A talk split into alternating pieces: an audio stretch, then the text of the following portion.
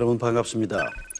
어, 지난 시간에 이어서 오늘 어, 예수님께서 마태복음 16장 10절 이하에서 빌립보 가이샤라에 가셔서 내 교회를 세우겠다고 말씀하신 그 말씀을 이어서 좀 생각하려고 합니다.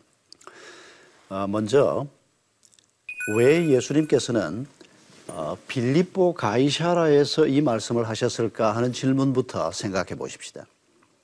예수님께서 내 교회를 세우겠다고 선포하실 장소로 예루살렘 성전만큼 건사한 데가 어디 있겠습니까?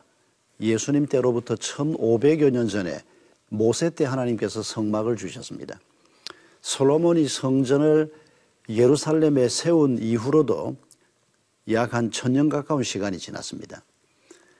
아, 이스라엘 백성들의 마음의 고향이요. 하나님의 아, 이름이 담겨 있고 하나님이 거하시는 곳. 눈에 보이지 않는 하나님이 눈에 보이는 건물의 형태로 사람들 속에 거했던 그 성전. 그곳에서 예수님께서 내 교회를 세우겠다고 선포하시면 훨씬 좋을 것 같은데 어, 마태복음 16장을 보면 예수님께서 어, 빌립보 가이샤라에서 내 교회를 세우겠다는 선포를 하셨습니다. 여러분 고고학자들이 전해주는 어, 얘기를 우리가 참고해 보면 이 가이샤라 황제 이름입니다. 황제 이름이 붙은 도시 더러 이런 도시가 그 당시에 있었습니다. 이 팔레스타인 지역에도 이런 도시가 빌립보 가이샤라 말고도 있었습니다.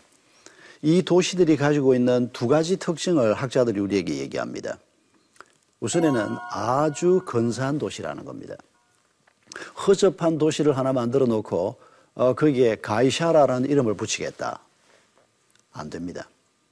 어, 저는 동백에 삽니다만은 어, 얼마 전에 광교에 한번 갔더니 그 광교에 아주 건사하게 예배당을 짓고 어, 아주 교회가 성장하고 있는 어, 후배 목사님이 있는 교회를 갔습니다. 예배당을 얼마나 예쁘게 잘 지었는지 그리고 또 광교가 뭐 호수며 뭐며 뭐 너무 건사하게 잘 만들어져 있었습니다. 어, 그 도시를 보면서 이 동백에 사는 저는 약간 좀 열등감을 느꼈습니다. 어, 동백 가이샤라 아마 그건 좀 마땅치 않을 겁니다. 근데 광교 가이샤라 그건 이름을 붙일 만하다는 생각이 들 정도였습니다. 여러분 예수님께서 어, 뭐, 뭐, 광교 혹은 광교보다 더 근사한 뭐 이런 도시를 우리가 한번 떠올려 보십시다. 우리가 지금까지 보았던 어떤 도시보다 근사한 그런 도시에 가셔서 우리 주님께서 내 교회를 세우겠다는 선포를 하셨다는 것입니다. 그리고 이 가이샤라 이름이 붙은 도시에 또 한 가지 특징이 있습니다. 그것은 어, 로마의 도시들이 항상 신전이 많이 있지 않았습니까? 그런데 도시들마다 주 신전이 있습니다. 일테면 고린도 같은 도시의 주 신전은 아프로디테입니다. 미의 여신입니다. 그리고 이 주 신전은 도시의 중앙통에 있거나 아니면 아주 높지한 곳에 있거나 그리고 다른 신전들보다 훨씬 더 웅장하고 근사하게 짓습니다. 이 빌리포 가이샤라는 아주 근사한 도시면서 거기에 세상 영광의 맨 꼭대기에 있다고 말할 수 있는 로마 황제, 살아있는 사람을 신으로 섬기면서 제사하는 이런 신전이 있는 곳입니다. 이곳에서 우리 예수님께서 내 교회를 세우겠다고 말씀하셨습니다. 이게 무슨 의미겠습니까? 우리 주님의 마음속에 의도를 가지고 계신 것 같아 보입니다. 이 아름다운 건물이 여기에 있고 인간들이 가장 사모하는 출세의 최고봉이라고 말할 수 있고 소유의 최고봉이라고 말할 수 있는 로마 황제의 이름을 높이는 신전이 여기에 있지만은 내가 이 땅에 세우려고 하는 내 교회는 로마의 영광보다 더 큰 영광을 내가 약속한다. 그런 의미를 바로 이 말씀 속에 담고 있는 것입니다. 여러분, 하나님께서 자신의 교회에 약속하신 영광은 로마의 영광보다 더 큰 영광이라는 것을 잊지 말아야 합니다. 오늘 우리 그리스도인들이 이 사실을 잊어버리니까 내가 교회요, 내 가정이 교회로 세워지는 영광을 우리가 자꾸 소홀하게 여기고 세상 영광, 눈에 보이는 로마의 영광, 돈의 영광, 학벌의 영광에 우리가 자꾸 마음이 팔려서 보잘 것 없는 것을 붙들기 위해서 가장 소중한 걸 놓치게 되는 그러다 보니까 이 땅의 교회가 비그리스도인들이 보기에 별거 아닌 것 같아 보이는 이런 안타까운 일이 발생하고 있는 것입니다. 마태복음 16장에서 우리 주님께서 교회에 두 가지 약속을 주셨습니다. 첫 번째 약속은 음부의 권세가 교회를 이기지 못한다는 약속입니다. 음부의 권세는 죽음의 권세입니다. 죽음이 어떻게 우리에게 옵니까? 죄의 결과로 주어지는 것입니다. 지금 우리 주님이 이 땅에 세우려고 하는 교회는 죽음이 이기지 못하고 죄가 이기지 못한다는 것입니다. 여러분, 예수 그리스도를 마음속에 품고 있는 우리에게 우리 주님이 지금 말씀하시는 것입니다.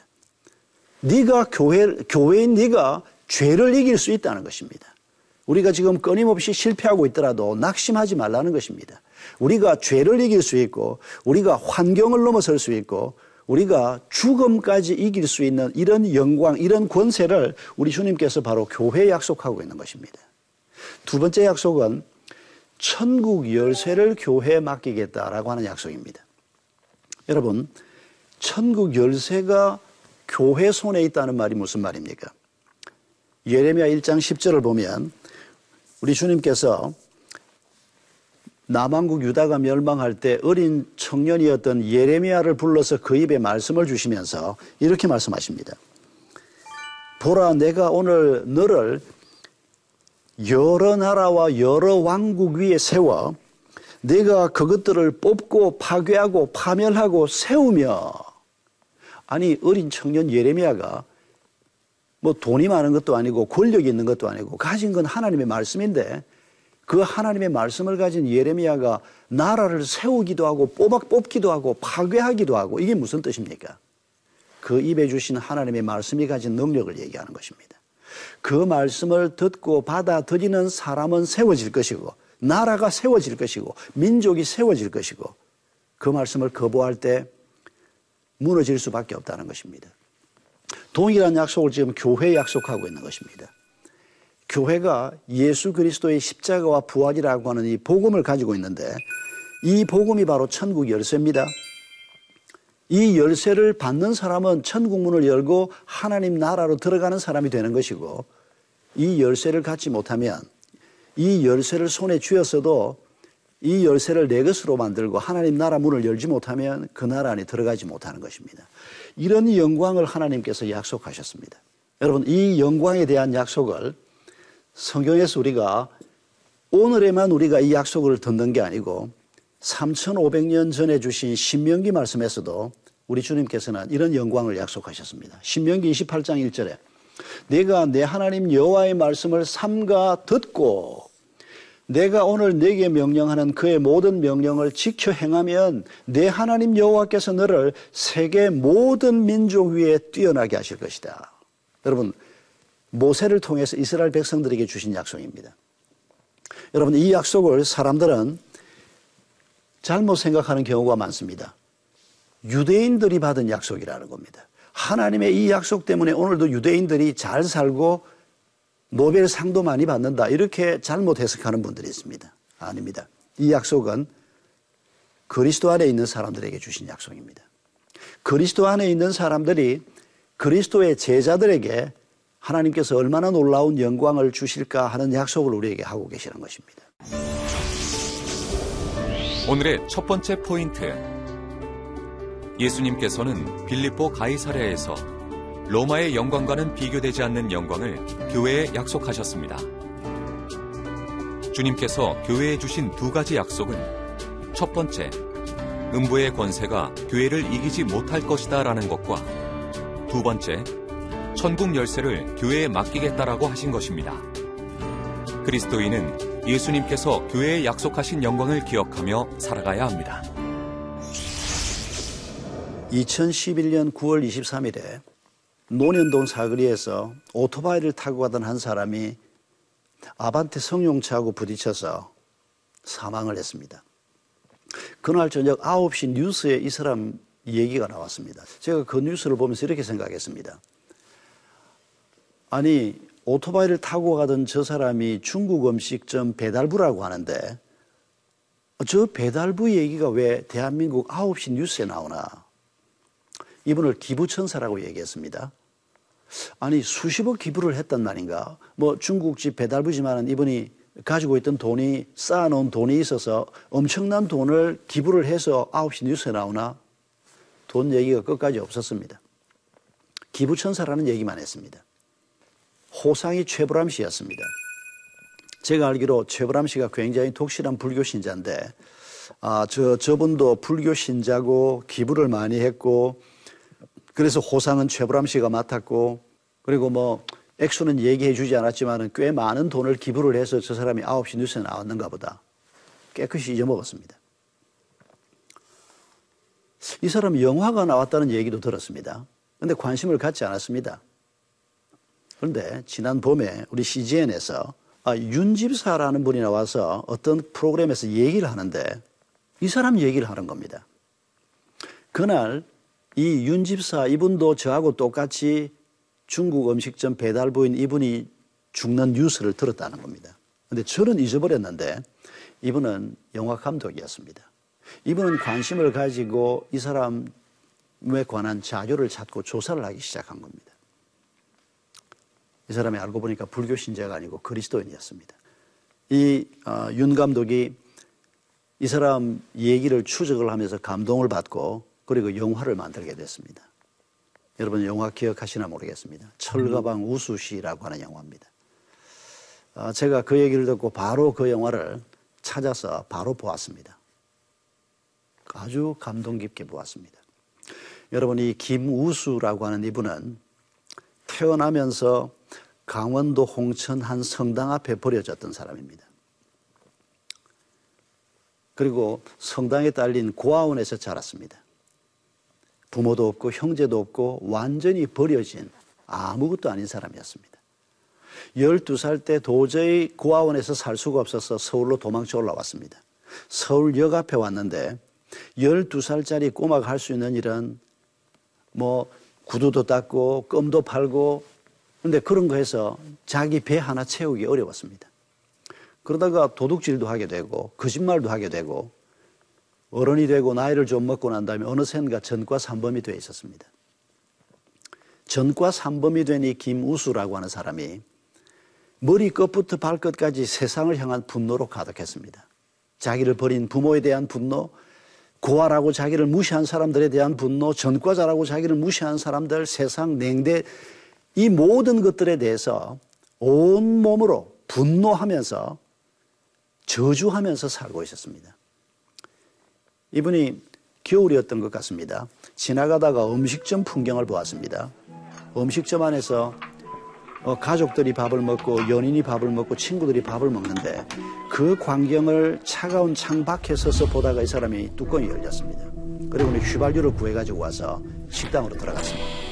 그 식당에 막 뿌렸습니다. 자기 몸에도 휘발유를 뿌렸습니다. 다 죽이고 나도 죽어버리겠다고. 근데 다행히 미수로 끝났습니다. 사람들이 이 사람을 제지를 해서 불을 붙이지 못했습니다. 감옥에 끌려간 겁니다. 전과 사범이 된 겁니다. 잡범 전과 3, 4범이면 감옥에서 아무것도 아닙니다. 적어도 살인범쯤 돼야 감옥에서는 대접을 받습니다. 그것도 하나 죽이고 들어온 살인자들은 별거 아닙니다. 뭐 둘, 셋, 다섯, 뭐 열 몇 이렇게 죽이고 들어온 살인범들은 사형수들은 꼭 장군처럼 어젓하게 그냥 꼭 장군이 걷는 것처럼 걷는 걸 흔히 볼 수가 있습니다. 그런데 이분은 잡범에 불과한데도 얼마나 도끼가 가득하고 얼마나 분노에 가득 차 있었던지 이 사람을 건드릴 사람이 없었습니다. 간수들도 함부로 대하지를 못했습니다. 다른 죄수들도 이 사람을 함부로 대할 수가 없었습니다. 그런데 여러분, 이 사람이 감옥에서 나온 다음에 전혀 다른 사람으로 바뀐 겁니다. 감옥에서 나왔는데도 이 사람이 할 수 있는 일은 없었습니다. 그래서 중국집 배달부를 시작한 겁니다. 한 달에 70만 원 받았답니다. 여러분 70만 원 받아서 대한민국 땅 서울에서 살 수 있습니까? 못 삽니다. 그런데 이 사람은 70만 원을 받았는데 고시원 쪽방을 하나 빌려서 한 달에 15만 원 냈답니다. 그리고 나머지 돈을 가지고 이 사람이 놀랍게도 다섯 명의 고아를 후원하고 있었습니다. 적게는 5만 원부터 시작해서 많이는 10만 원까지 다섯 명 중에 하나인 르완다 아이였습니다. 이 윤 감독이 찍은 영화 어, 철가방 우수시 맨 마지막 장면에 보면 이분 책상 위에 찍힌 장면이 나오는데 그 책상 위에 이 다섯 아이의 사진이 있는 걸 볼 수가 있습니다. 여러분 70만 원을 받는 사람이 아니 장가도 가고 뭐 노후 걱정도 좀 해야 될 거 아닙니까? 그런데 다섯 명의 아이를 그야말로 자기 생활비 전체를 다 털다시피 하면서 그 아이들을 후원하면서 섬기는 삶을 살았던 겁니다. 그래서 이분이 기부천사란 말을 들은 겁니다. 액수가 많아서가 아니었습니다. 수십억을 기부하지는 못했습니다. 그러나 우리 주님이 말씀하신 것처럼 한 과부가 두 랩돈을 냈을 때 우리 주님께서 생활비, 생활비 전부를 저 여인이 하나님 앞에 드렸다고 말씀했던 것처럼 이 사람은 자기가 가지고 있는 생활비 대부분을 매달 그 아이들을 위해서 여러 해 동안 엄청난 기부를 한 게 틀림없습니다. 그렇게 많은 돈을 벌어놓고도 너무도 허망하게, 너무도 쓸쓸하게 내가 이 돈에 매달려서 인생을 살다가 가는 게 아닌데라고 하는 회한 속에서 인생을 끝낸 사람과 한 달에 70만 원밖에 벌지 못했지만은 그 70만 원을 가지고 다섯 명을 도우면서 너무도 인생을 즐겁게 기쁘게 살았던 이 두 사람을 한번 비교를 해 보십시오. 여러분 그 차이는 다른 게 아닙니다. 이 사람이 네 번째 감옥에 갔을 때 거기에서 예수 그리스도를 만난 것입니다. 이 사람이 감옥에 있는데 아무도 사람들하고 얘기도 하지 않고 혼자서 도끼를 품으면서 앉아 있으니까 하나님께서 그의 문을 녹화하는 방법도 남다른 방법이었습니다. 어느 날 자기 옆에 잡지가 한 권 떨어져 있었습니다. 사과나무라고 하는 잡지였다고 합니다. 그런 잡지가 있다는 말도 처음 들었습니다만은 이분이 심심하니까 그 잡지를 읽기 시작했는데 그 잡지 뒤쪽에 중학생 남자아이가 쓴 편지가 하나 실려 있었습니다. 그걸 읽는데 이 아이가 고아였습니다. 김우수 씨가 아니 여기도 또 고아가 하나 있구나. 이제 중학생인데 앞으로 축구 국가대표 선수가 되는 게 꿈이라는데 이 아이가 앞으로 얼마나 서름을 당하고 이 아이가 얼마나 앞으로 불쌍한 인생길을 걸어갈 것인가 생각하니까 마음이 아팠습니다. 근데 편지를 조금 더 읽는데 보니까 아, 세상에 이 아이는 자기보다 훨씬 처지가 나쁜 겁니다. 왜냐하면 고아인데 여동생이 둘이나 딸려 있었습니다. 김우수 씨 마음이 아, 세상에 이 중학생인 고아인 아이가 여동생 둘까지 돌봐야 된다면 이런 이런 어려운 일을 세상에 이 아이가 어떻게 감당을 하나 막 안타까운 마음이 생기기 시작했습니다. 편지 말미에 이런 얘기가 들어 있었습니다. 막내 여동생 지연이가 초등학교 입학을 해야 되는데 예쁜 가방을 하나 좀 사서 가게 하고 싶은데 돈이 없다는 것입니다. 이 편지를 읽고 난 다음에 김우수 씨가 그 가방을 자기가 사주고 싶은 마음이 생겼습니다. 그래서 간수한테 부탁을 했습니다. 그 감방에서 일을 하고 조금씩 조금씩 저금 통장에 아마 돈이 입금이 되는 모양입니다. 근데 거기에 돈이 그렇게 많이 있는 것도 아닙니다. 근데 그 돈에서 12만 원을 어린이 재단으로 좀 보내달라고. 그래서 어린이 재단에서 이 지연이한테 가방을 하나 사주도록 오빠한테 돈을 좀 보내게 해달라고. 간수가 얘기를 들어보니까 아주 우습단 말입니다. 아니, 몇 푼 되지도 않는 그 돈을 그렇게 쓰려고 하냐. 잘 모아서 나중에 나가서 자립이라도 할 수 있도록 뭘 생각하지 않고 뭐 거기에 쓰려고 하냐. 오히려 야단만 쳤습니다. 그러나 김우수 씨 마음속에 그 아이를 돕고 싶은 뜨거운 마음이 식어지지가 않았습니다. 간수를 만날 때마다 그 돈 좀 보내달라고 보내달라고. 간수가 견디다 못해서 귀찮아서 그 돈을 보냈습니다. 한 몇 주 후에 답장이 왔습니다. 이 아이는 돈 보낸 사람이 누군지를 모릅니다. 어린이 재단에서 그냥 보내준 것만 받았습니다. 답장이 이렇게 시작됐답니다. 얼굴도 이름도 모르는 아저씨에게 아저씨가 보내주신 돈으로 빨간 예쁜 가방을 사서 동생 지연이에게 지워서 학교에 입학식을 잘 했다는 겁니다. 그런데 동생이 너무 기뻐하면서 행복하게 그날 입학식을 했는데 학교 갔다 돌아와서도 그 가방을 내려놓지 않고 오후 내내 가방을 메고 있었다. 저녁 밥을 먹는데도 가방을 메고 있었다는 겁니다. 나중에 보니까 잠을 자는데도 가방을 메고 자더라는 겁니다. 동생이 자는 모습을 보는데 그 가방을 메고 너무 행복하게 웃으면서 자고 있더라는 겁니다. 이런 얘기를 쓴 다음에 내 동생을 웃게 해주신 아저씨 고맙습니다. 고맙습니다. 고맙습니다. 이런 편지를 보내온 겁니다. 김우수 씨가 이 글을 읽으면서 통곡을 하고 그랬답니다. 나한테 누군가가 이렇게 고맙다고 인사하는 사람이 있다니. 내가 돈 조금 보냈을 뿐인데 어떻게 이렇게 반응하는 일이 생기다니. 이 김우수 씨 앞에 새로운 세상이 열린 것입니다. 이 김우수 씨가 이전에 보지 못했던 새로운 세상을 향해서 걸어가기 시작한 겁니다. 이 김우수 씨가 죽고 난 다음에 그의 책상을 찍었을 때 책상 위에 성경이 열려 있었습니다. 그리고 그 성경에 시편 23편이 열려 있었고 거기에 빨간 줄이 그어져 있었습니다. 여호와는 나의 목자시니 내게 부족함이 없으리로다. 여러분 한 달에 70만 원밖에 벌지 못한 사람이었지만은 하나님이 인도하는 길을 걸어가면서 다른 사람을 섬기면서 자기는 저축 하나 없이 살면서도 기쁘게 살면서 의미 있는 인생을 살면서 우리 곁을 떠나간 사람이 김우수라고 하는 사람입니다. 사랑하는 성도 여러분, 어, 예수 그리스도를 믿는 제자들에게 주신 이 약속, 교회 영광이 어떻게 이루어지는가, 어, 그 말씀을 계속해서 좀 생각해 보겠습니다. 어, 예수님께서 베드로가 주는 그리스도시요 살아계신 하나님의 아들입니다라고 고백했을 때 이 고백을 들으시고 아주 기뻐하셨습니다. 그리고 이 반석 위에 내 교회를 세우겠다고 말씀하셨습니다. 베드로 위에 세우는 것이 아니고 베드로가 고백한 이 신앙 고백 위에 내 교회를 세우겠다는 것입니다. 그 말씀의 의미가 무엇일까요? 그 말씀의 의미를 우리는 예수님께서 십자가 위에서 외치신 이 말씀과 더불어 좀 생각해 보려고 합니다. 예수님께서 십자가에 달려 죽으시면서 일곱 마디 말씀을 남기신 것을 성경은 기록하고 있습니다. 그 중에 마지막 말씀이 다 이루었다라고 하는 말입니다. 테텔레스타이라고 하는 말입니다. 이거 문자적으로 번역하면 값을 다 치루었다라고 하는 의미입니다. 내 인생은 내 것이다. 많은 사람들이 그렇게 생각합니다. 아닙니다. 우리가 그렇게 생각하고 죄를 범하면서 그 죄 뒤에서 우리를 조종하는 사탄의 손에 우리가 있게 되고 죽음의 손에 있게 되고 탐욕의 손에 우리가 붙잡히게 되는 겁니다.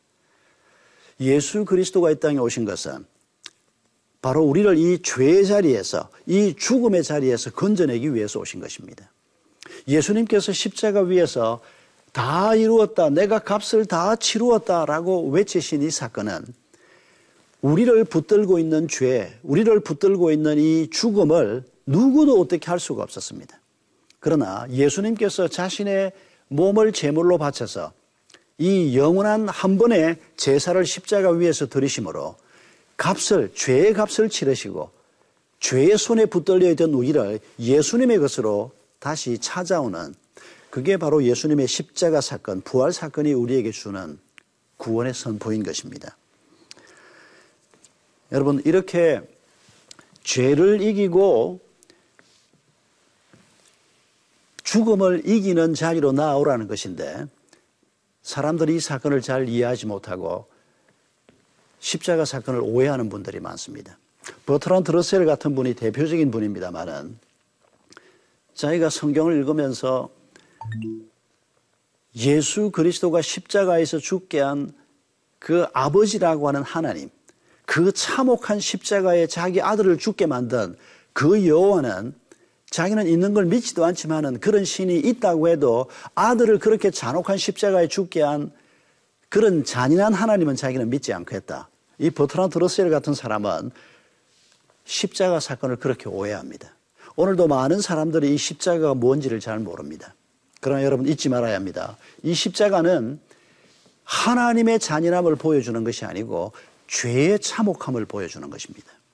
여러분 하나님 없이 사는 사람, 자기가 삶의 주인이라고 생각하고 자기 마음대로 인생을 살아보겠다는 사람, 이런 사람에게 주어지는 피할 수 없이 다가오는 인생의 허망함, 외로움, 무기력함, 여러분 이런 것들이 바로 예수님이 십자가 위에 달려서 우리에게 보여주는 그 참혹함입니다.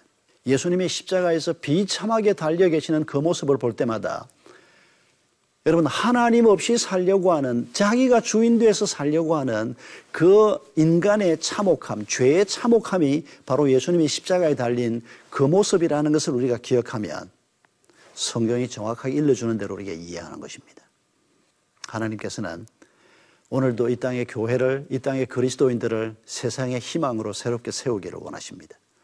예수 그리스도의 십자가와 부활을 우리가 붙들고 또 우리가 그렇게 예수님의 구원의 사건을 마음속으로 받아들일 때 성령께서 우리 가운데 거하신다고 말씀하셨습니다. 이 성령이 우리를 인도하는 삶을 우리가 살아갈 때 우리가 예수 그리스도의 부활에 이르게 되는 것입니다. 우리가 이런 믿음의 길을 함께 걸어가면서 우리 자신이 우리의 가정이 우리가 속해 있는 교회 공동체가 우리 동네 희망이 되고 우리 사회 희망이 되고 우리 민족의 희망이 되는 이런 꿈을 다시 한번 꾸어갈 수 있기를 바랍니다. 감사합니다.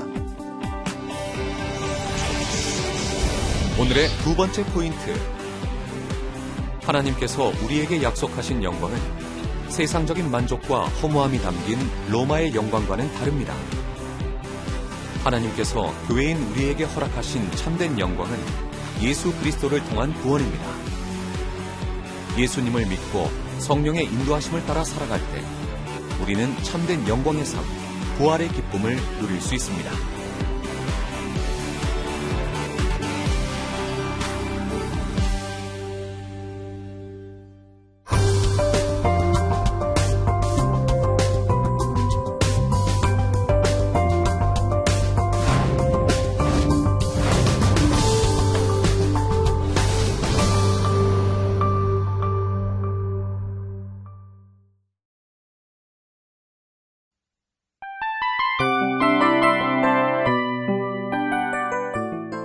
이 프로그램은 청취자 여러분의 소중한 후원으로 제작됩니다.